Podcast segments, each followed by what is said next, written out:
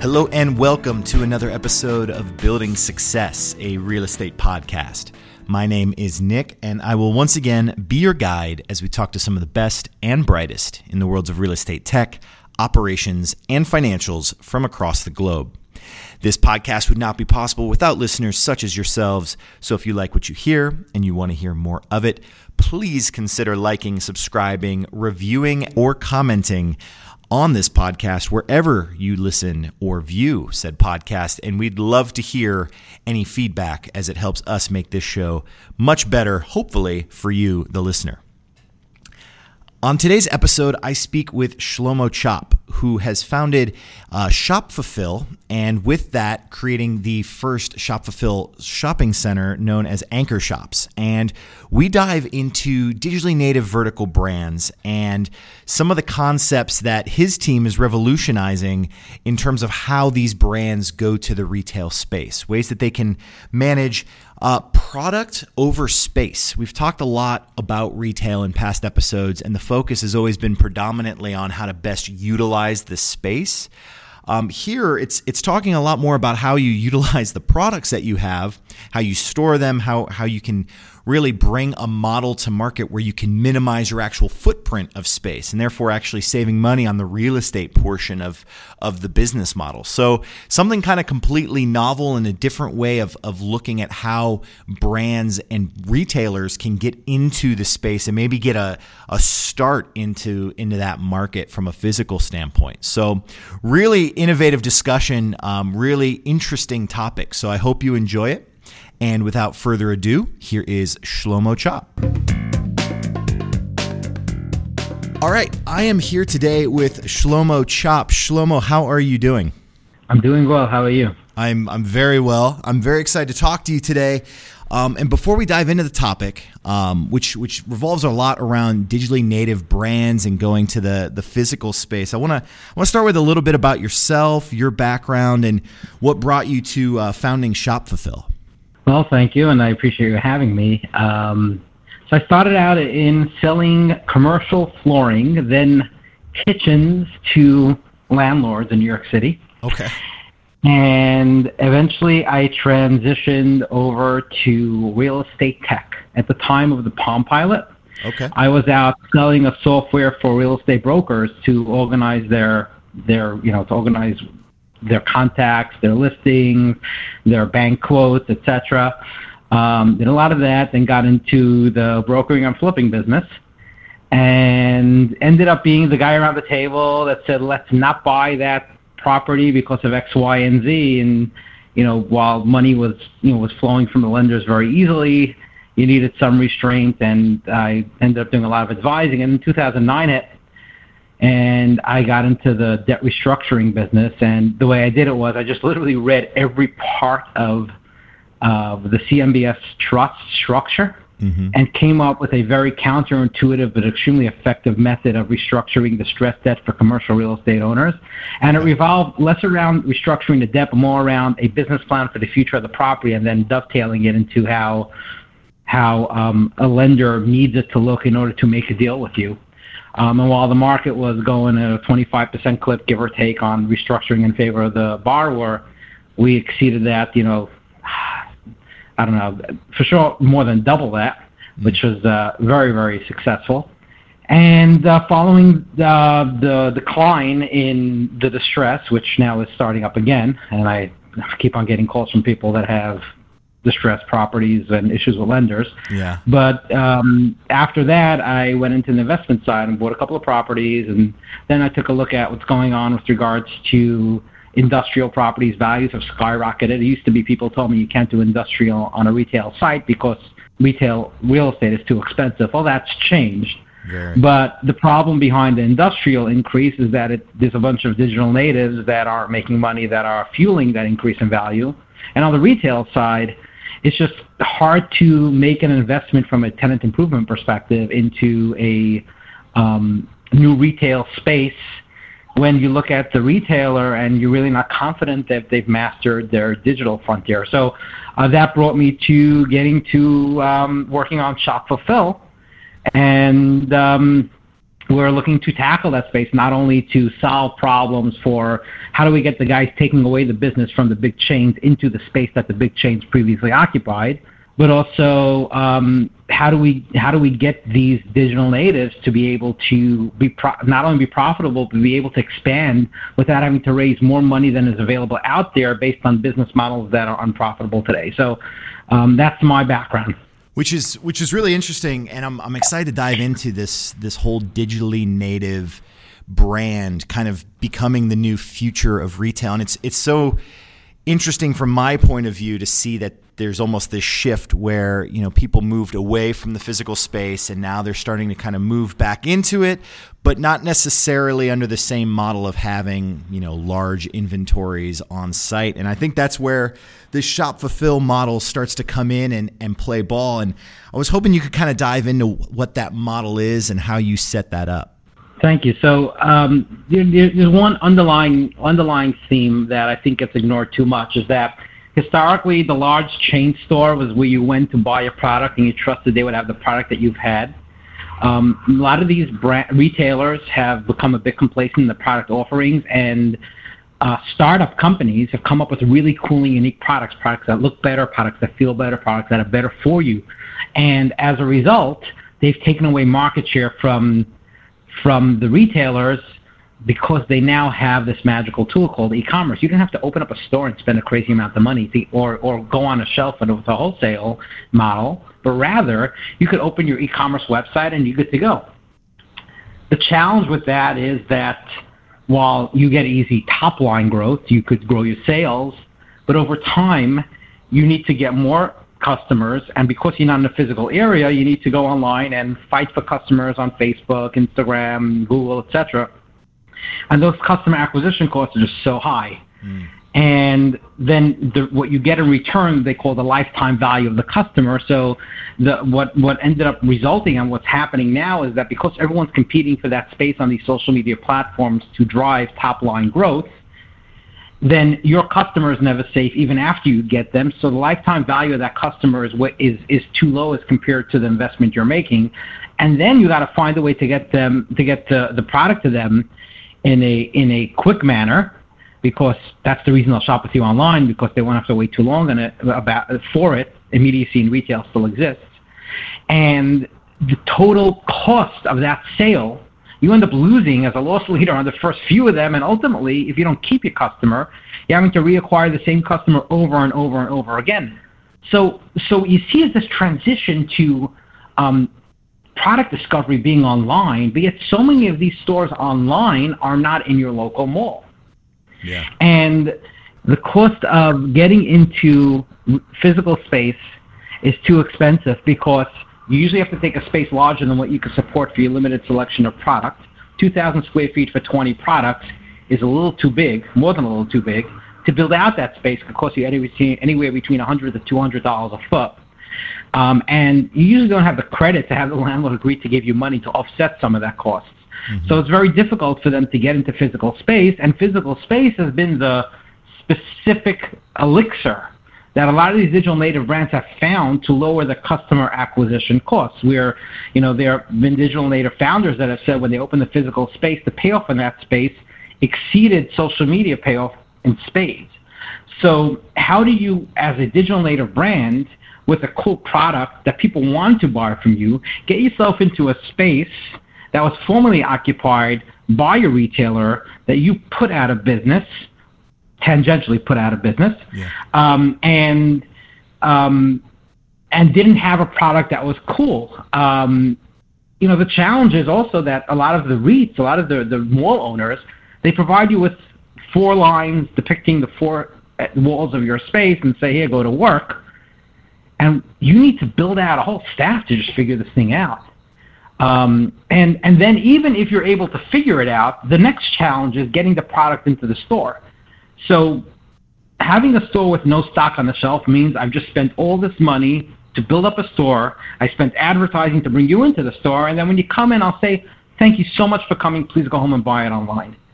So not only are you waste, are you somewhat wasting the cost, you know, that you've spent over here. Um, you do get awareness out of it, no question, but you could have had a sale, and instead you don't have a sale. but also you're asking them to please let me send it to you via shipping. And if they don't like what they got, they're paying usually for return shipping as well, because that's the customer expectation that's been established by Amazon. So getting product into the store to actually capitalize on all that expense is a major challenge from a fulfillment perspective. So historically, you fulfilled to stores differently than you fulfilled online, which means you have to have double the amount of stock or an increase in the amount of usual stock you would have.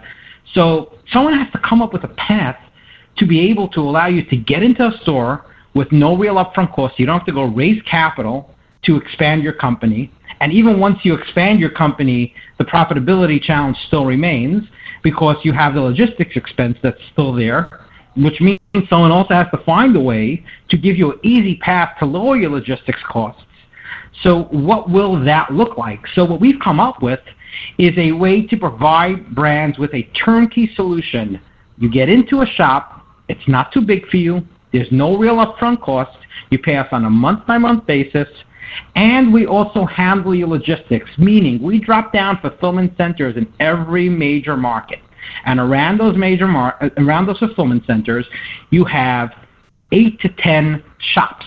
And these shops are curated with multiple different brands. And we're not purveyors of space, we're purveyors of product. Mm. We sell great product adjacencies. We sell a cool brand next to an up and coming brand as well. And what we then do is put stock on the shelf from the same pool of stock in that fulfillment center in that market that's used to fulfill the online order. The net result is we cut your logistics cost by up to 40% and you're speeded up by about up to 60%, in some cases even more. And we allow you to expand across a massive amount of stores without any real upfront cost. So you don't have to give away any part of your company and you're able to accelerate growth drastically, but also profitably. And what's cool about that is that you have this ability now to to have that face to face interaction.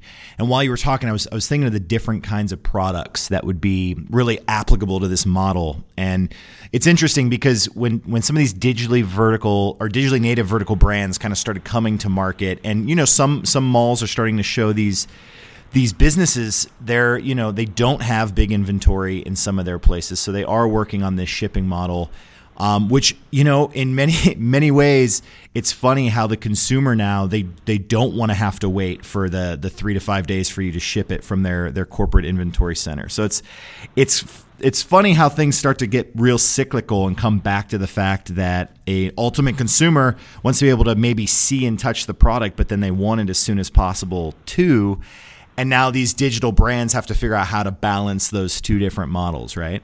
Yes, I agree with you 100%. And back to one of the first points I made, which is had these new brands not had superior product, and just let's say would have been Macy's decided to open an online shop, you probably would have gotten to the right ratios immediately, right? You'd say, okay, 30% in store, 70% online, there's integration online, offline, etc. And stores like Macy's and like others provided they work on their product selection and make it interesting and cool. And it's not a, just in stores, not rack them high and let them fly, but rather you have a carefully curated selection and your inventory is managed properly. The amount of SKUs you have, it's no longer like I must have a crazy amount of SKUs. I could sell so much. The question is, how many SKUs could I have in store to entice people to come and shop at me and be loyal online? That that would have worked. Yeah. But the problem is, you know, underlying there's a product problem in the market right? There are there are digital native brands. The ones that don't have a good value proposition product wise, they don't do well. It's not like, hey, all these cool up and coming brands, they do so well with bad product and therefore putting the the incumbent guys out of business. No, they got superior product. You got these guys are product experts. They're not retail guys, and now they just need the help to be able to to replicate their online success and put it into store. And at the same time, what we're able to do to differentiate ourselves between just someone that opens a retail as a service shop is actually provide them with a way to not only increase their sales via in-store and cut their customer acquisition costs in store, but also by cutting their legacy fulfillment costs. And the, the most underrated part of, our, of what we're doing is the lack of fragmentation. Too often, solutions in in any business, right? It's like, okay, we have problem X. Oh, great. I know a piece of software that solves 85% of problem X. Well, how do we make it 100%? Well, we got this other piece of software that solves another 40%. Hold on, I'm at 130, right, 120 right now. How do I trim it down so I don't go and, and make this a problem? Let's get another piece of software to lay above that. And all, underneath all of that is your antiquated system. So these fra- the fragmentation of these solutions ends up in a situation where they don't talk to each other properly. Um, they're not streamlined, and it just costs you more money. What we're doing is providing a turnkey solution where, let's take our first market, South Jersey, Philly. A, a brand open a brand opens up within our ecosystem in South Jersey, Philly, that market is what we call a forward stocking location. It's a self-contained ecosystem. It doesn't infringe upon the brand's existing infrastructure and say change anything you got. It actually um, it actually just folk, it works on its own, improves improves that specific market on its own, and the brand does whatever they do otherwise across their larger national um, strategy obviously over time, as we add additional markets, that transitions, we actually we become that brand strategy. And ultimately, on the shop fulfill ecosystem, a brand has infrastructure that rivals any of the huge retailers in their heyday and the infrastructure they had at almost no upfront cost. The balance sheet, you know, you you don't have to make the upfront expense, and you don't have you don't have um, amortization issues or depreciation issues with regards to your expenses as well and allows you to be much more nimble and much more responsive to the to market forces. So so let's talk from the perspective. I like that you mentioned kind of the first the first shop here, the the anchor shops. Can we can we go through a scenario if you're a new digitally uh, native vertical brand, you've you've decided to work with with anchor shops. What does that process look like as they as they move into their space how how do they work with the fulfillment center? Could you kind of maybe give a, a really maybe a layman's view of how that would that would work from them as a retailer? I'd be glad to. So let's say you're i don't know you're um, digital native one let's call it to be to be very creative over here. And we approach you and we say hey you know you have a really cool product. You have a great instagram following. Product works there's excitement around it. I know you're having some trouble growing because, you know, going out there raising capital is a challenge. Here's what we'll do for you. The first thing we're going to do is talk to you about our Philadelphia, our uh, South, South Jersey, Philadelphia-based fulfillment center, and say, do you know that from that location we could fulfill your e-commerce orders from as high up as the Hudson Valley, New York, and as low down as the border of North Carolina, meaning you cover New York City, Philadelphia, and DC. I could fulfill all those orders for you next day at a price at a at a price of ground ground rates. Mm-hmm. That's the first thing I could do for you. Furthermore, I know you've been looking to grow your business, and you really were looking into stores. Um, obviously, it's expensive. You know, if you wanted to open a 2,000 square foot store and you have to spend 150 bucks a foot, you know, the math is what the math is, right? And you got to raise that capital, and you really want to grow and outposition your competitors as well to have penetration within the market that you you keep your market leading position that you're establishing in a very small way right now. So what we could do for you actually is give you a shop in our shop side by side with other brands that also have the pull that you do. And we'll keep it stocked so that still be profitable, right? Because many of your competitors, they're doing these no stock or low stock stores. And it's funny, Sears has profitable stores on a store by store basis, and they don't. Yet they're way more of an exciting proposition. So we can actually put put uh, product in the store. And the way it works is as follows. You have, let's say you have 20 products, right? Of those 20 products, four products are hot products. They move very well, and they sell any day of the week. The remaining 16 products are good products. They fill out your, your offering, right? So what we're going to do is we're going to take those four really cool products, put them on the shelf in our shop. Let's say it costs you, I don't know, five, six hundred bucks a month to do it. That's your that's your exposure here. And we're going to take the other, the rest of your 16 products plus additional of these four, and put it in our local fulfillment center. Now, don't give me too much product because if you give me too much product, then it's going to sit in my fulfillment center. You have better use to put it, you know, somewhere else in the country to ship it from your your primary fulfillment center.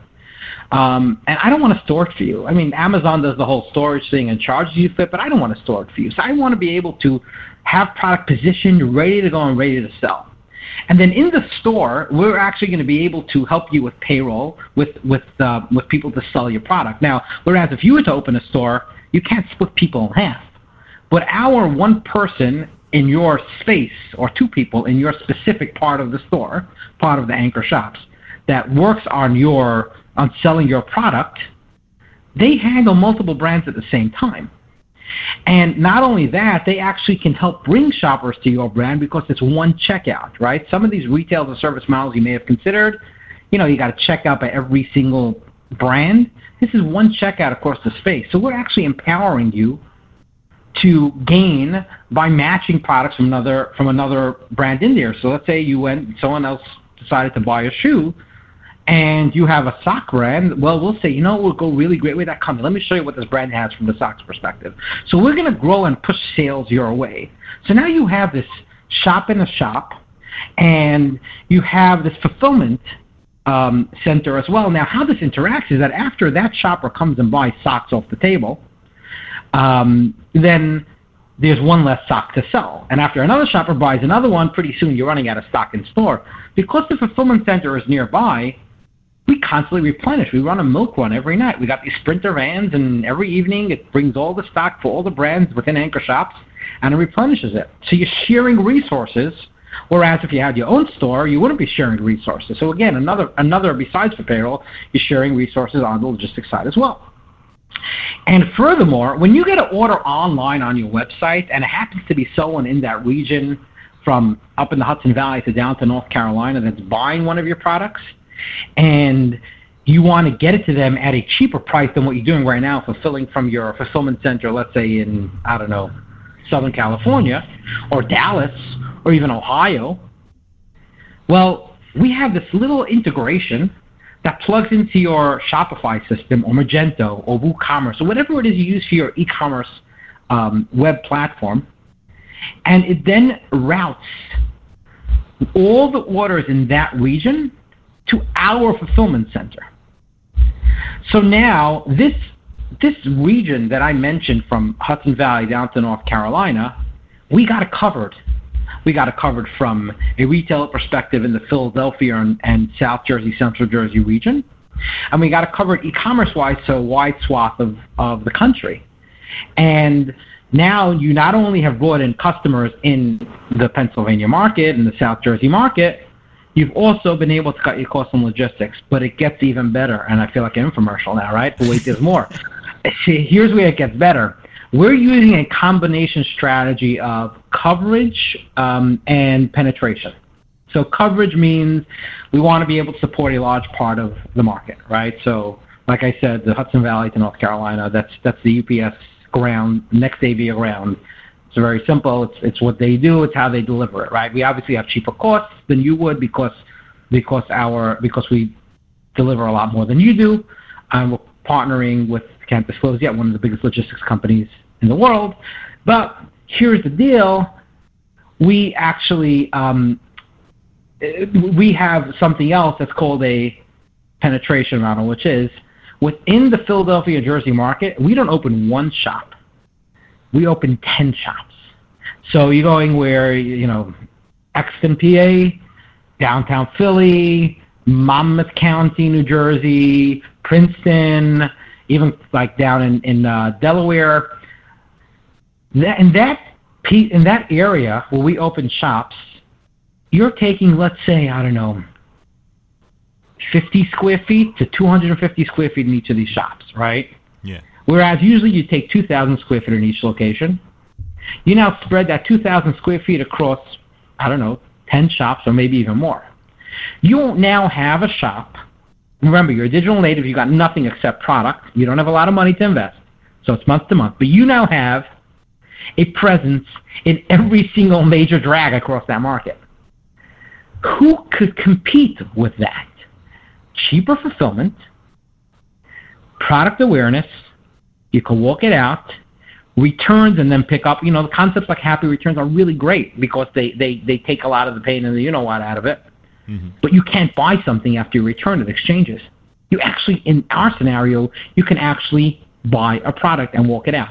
So you have the coverage and you have the penetration where now you will be the company for socks in that region, bar none.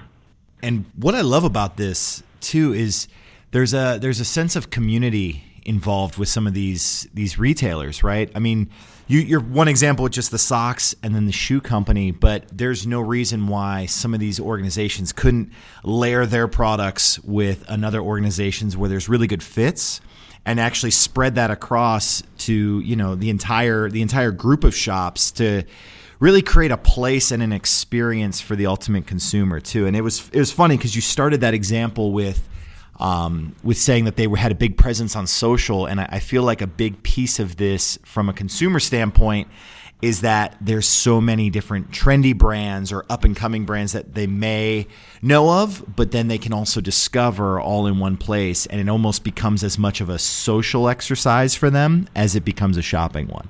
Yes, you're 100% correct. Correct. And I've spent too much time on Instagram but hashtag collab, right? That's like the whole thing. You call a collaboration between between one brand and one designer, right? And that's something that really really is key. And and the product adjacencies are are key as well. And and it's you know when when you look at bringing these brands in, you have to be very careful to make it an experience and a destination that brings the shopper in. If it's if it's phony, if it's not genuine, right? They'll see right through you right? And and and you need to you need to do things you know to establish that community right? So all these brands and retail talks about how do we keep shopper loyalty gain shopper loyalty? It used to be given five points and 20 points gets you a dollar right? Mm-hmm. now it's now it's no. Now it's about we actually carry product you care about whether it's whether it's a sustainable product, whether it's ethically sourced product, whether it's cruelty free, whether it's vegan, whether whether there's there's a story where we give 20% towards whatever good cause, and and and, and these are these are points where and where you know if a large corporation says we give towards a certain cause, unless the CEO of the company had a personal experience with it and implemented it, they see right through it, right? But these smaller brands their stories. Everyone that's an entrepreneur, almost every entrepreneur in digital native, has an experience, right? For me, for me, you know, I come from a background. I want to help employ people that don't have a proper education. I dropped out of college, right? I, I want to help people grow because there's so much raw talent out there. That's just my personal and uh, anchor shops and shop fulfilled do not, you know, have this as the as the mission statement in any way.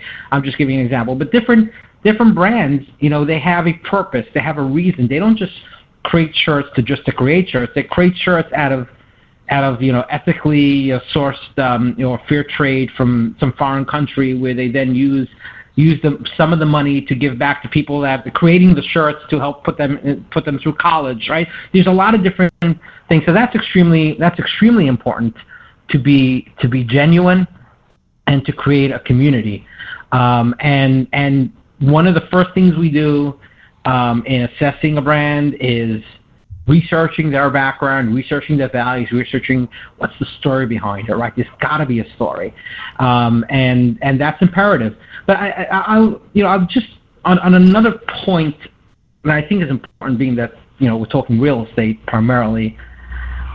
I think the model for retail real estate um, has to change in a big way.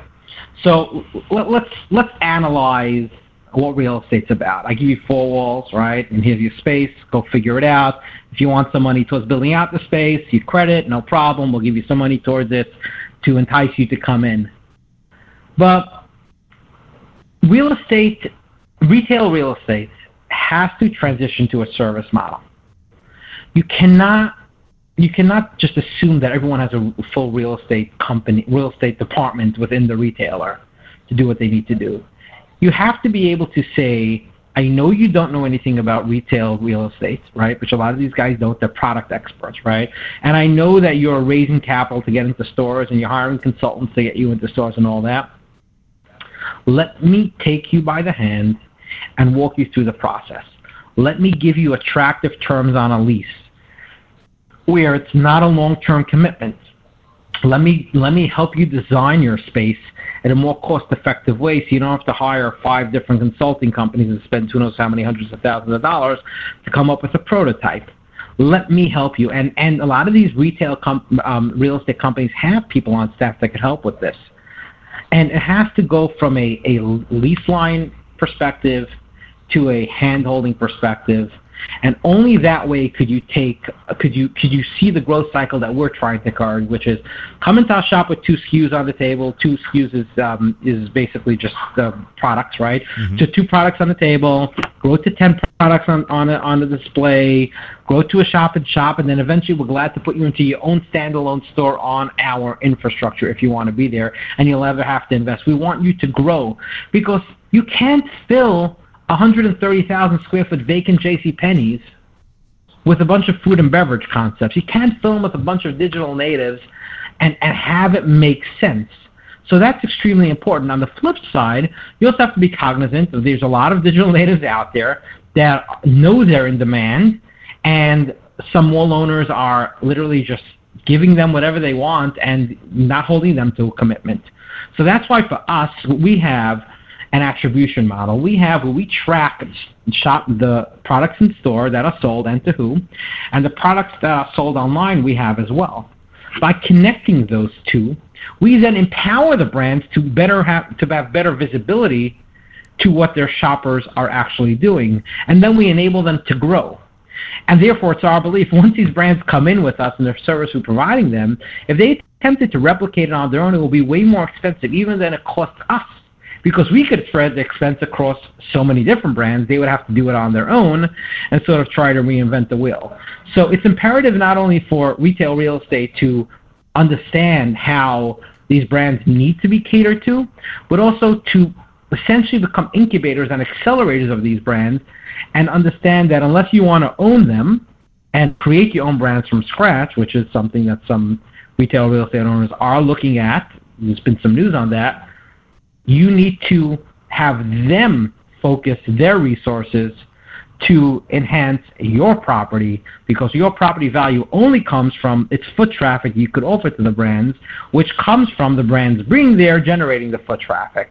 So that's just something I wanted to add. That I think retail real estate has to take more of the hotel model, um, and even maybe to a certain extent, to a certain extent, the WeWork model, mm-hmm. than the pure lease line model. And that's that's exactly what I was thinking about when you were talking is the the WeWork model and creating space as a service in in the office space. We've seen so much about that, and and quite frankly, it's funny because before I started talking to you today, you know the the digitally native vertical brand. I've seen how that's starting to evolve, and some some big retail shops how they're starting to carve out spaces for for some of these brands, but in your instance, and, and what's what's interesting about your model too is you're talking about these up and comers more so than in many of these big shopping malls. I feel it's it's these already very well established brands who already have a big digital presence, just trying to find a way to manage their inventory. And yours relates very similarly to to a lot of these, you know, even open air markets in big cities where there's these small, you know, entrepreneurs or new brands and viability is really difficult, especially when it is just some foot traffic, maybe once a week on a Saturday in a park.